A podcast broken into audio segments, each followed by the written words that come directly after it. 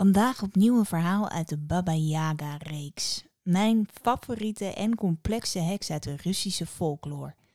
Eentje die soms een kind in nood een helpende hand kan bieden. Maar die evengoed hetzelfde kind kan opdienen als main dish. Vandaag Baba Yaga, de kleine jongen, de kater en de spreeuw. Dit is Tien Wijze Heksen, een podcast vol sprookjes, mythes en legenden.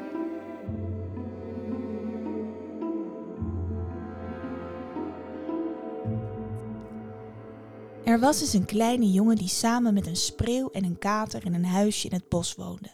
En hoewel het fijn vertoeven was, zo in het groen, het vrije bestaan, kwam het leven in het bos ook met grote gevaren.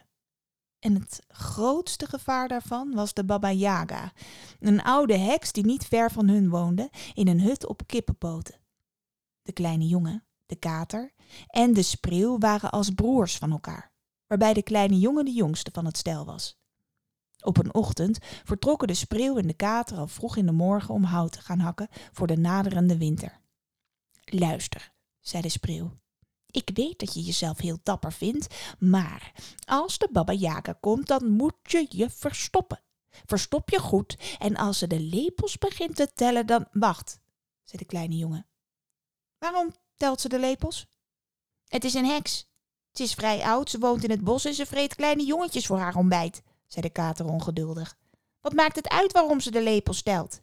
Het is raar, zei het jongetje. De spreeuw en de kater zuchtten diep. In ieder geval, als ze de lepels begint te tellen, is het heel belangrijk dat je die grote mond van je houdt. Je verstopt je en je houdt je stil. Begrepen? Goed, zei de kleine jongen. De spreeuw en de kater vertrokken en al snel hoorde de kleine jongen de Baba Yaga naderen. Snel klom hij op de oven. En ovens waren in het oude Rusland vrij groot. Zo groot dat mensen er zelfs op konden slapen.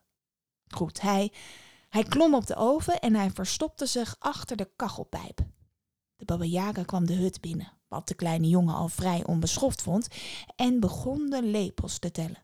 Deze lepel is van de kater. Deze lepel is van de spreeuw. En deze lepel is van de kleine jongen. En ze pakte zijn mooie lepel op, waarin het steeltje een kleine kater en een spreeuw gegraveerd stonden.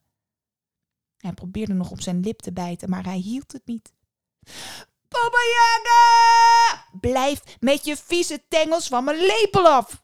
De Baba Yaga grijnsde en voordat hij ook maar kon denken aan vluchten, had ze hem al in de kraag gevat en sleurde hem mee naar buiten. De jongen begon te schreeuwen. Ren, kater! Vlieg, spreeuw! Zijn broers hoorden hem en speurden naar de kleine jongen toe. De kater krabde de Baba Yaga, de spreeuw pikte haar met zijn snavel en de oude heks liet de jongen los. De volgende dag gingen de kater en de spreeuw opnieuw het bos in. De spreeuw sprak opnieuw de kleine jongen aan.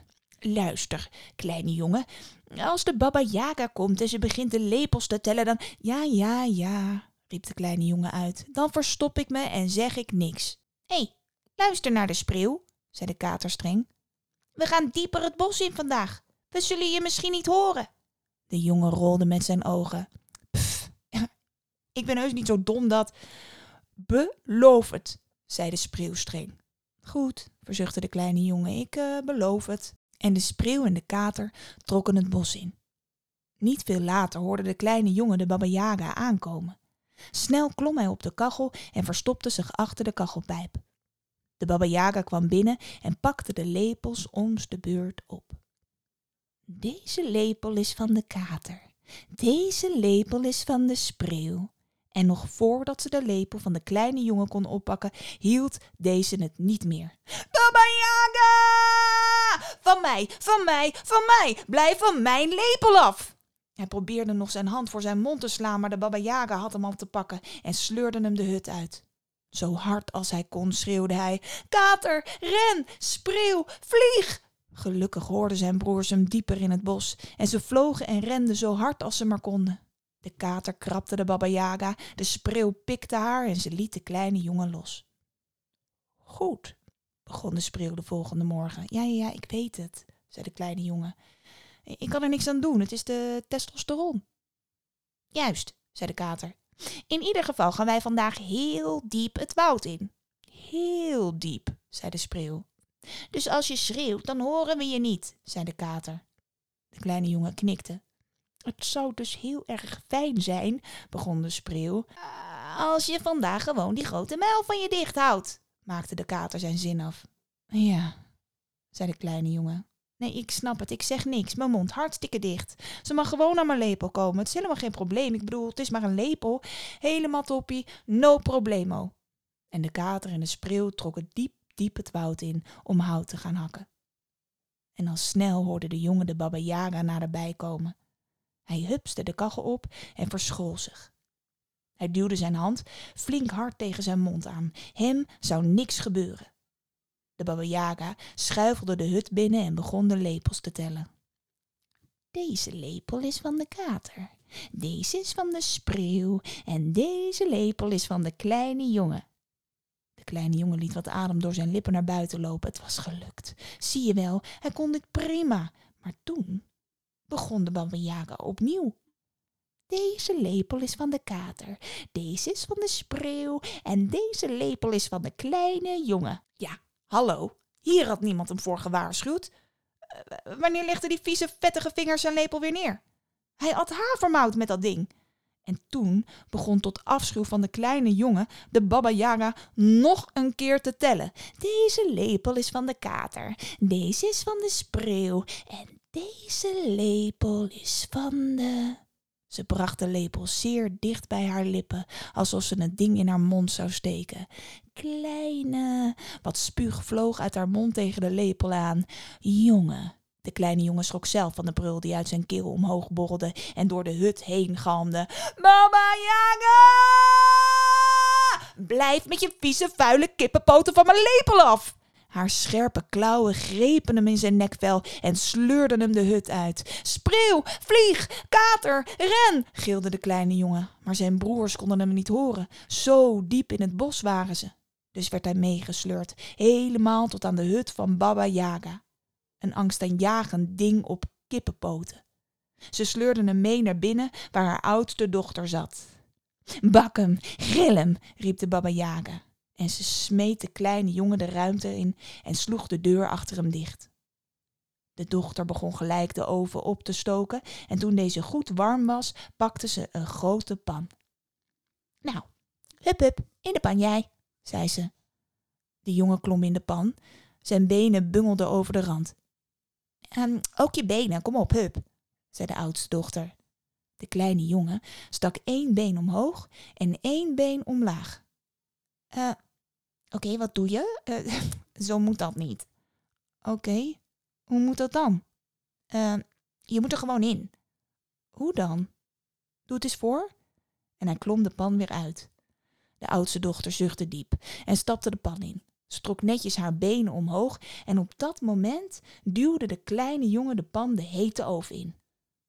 Al snel kwam de Baba Yaga thuis, zingend.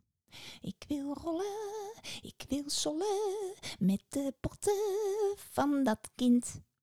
Je kunt rollen, je kunt sollen met de botten van je eigen kind, zong de jongen. De Baba Yaga keek in verbazing naar haar gegrilde dochter. Oh, jij schurk, riep ze uit. Maar vergeet het maar, zo makkelijk kom jij niet van mij af. En de Baba Yaga riep haar middelste dochter en beval haar de jongen te braden waarna ze er woest vandoor ging. Um, ja, zou, zou je even in de pan willen gaan liggen? vroeg het meisje. Tuurlijk, zei de kleine jongen en hij sprong de pan in. Opnieuw bungelde zijn benen eruit. Um, ja, zou je, zou je zeg maar je benen ook op kunnen trekken? De kleine jongen stak zijn ene been omhoog en zijn andere been omlaag. Um, ja, ja, dat is dus eigenlijk niet wat ik bedoel. Oké, zei de jongen. Wat bedoel je dan? Um, ja, nou, leg ik dat uit? Uh, doe het anders even voor. Uh, ja. En de jongen klom uit de pan en de middelste dochter klom erin en trok haar benen netjes op. De jongen aarzelde geen moment, duwde de pan met dochter en al de oven in. Niet veel later keerde de Baba Yaga terug. Ik wil rollen, ik wil sollen, met de botten van... Haar stem stokte.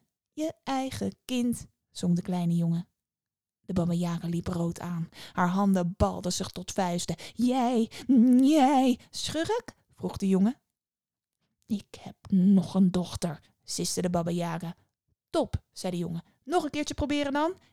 Juist, zei de Baba Yaga. En ze riep haar jongste dochter en beval haar de kleine jongen te braden voordat ze woedend de hut verliet. Maar uiteraard ging het de jongste dochter niet veel beter dan de oudste twee. En toen de Baba Yaga terugkwam, moest ze aanvaarden dat er geen dochters meer over waren om het klusje te klaren. Zal ik anders naar huis gaan? vroeg de kleine jongen. Maar de Baba Yaga schudde woest met haar hoofd. Ik doe het zelf wel. En ze pakte de grote pan. Ga liggen. De jongen klom opnieuw de pan in en opnieuw bungelde zijn benen buiten de pan. Je benen ook, jij rotjong. De jongen stak één been omhoog en één been omlaag. Niet zo, ze, ze moeten erin. Waarin? Daarin. Nee, ik zit er toch in? Niet, je moet, je, moet. Ik weet niet hoe het moet, riep de kleine jongen uit. Ik ben nog nooit gebraden. Doe jij het maar voor. Goed, riep de Baba Yaga uit. En ze duwde de jongen de pan uit en ging er zelf in liggen. Ze trok haar benen in en... De jongen schoof haar de oven in. Daarna ging hij vlug naar huis, waar zijn broers, de spreeuw en de kater al op hem zaten te wachten. Wow, zei de jongen. Jullie raden nooit wat ik met de Baba Yaga heb gedaan. Dit was Tien Wijze Heksen, een podcast van Robin Amaranta en Thijs Gilbert. Tot de volgende keer.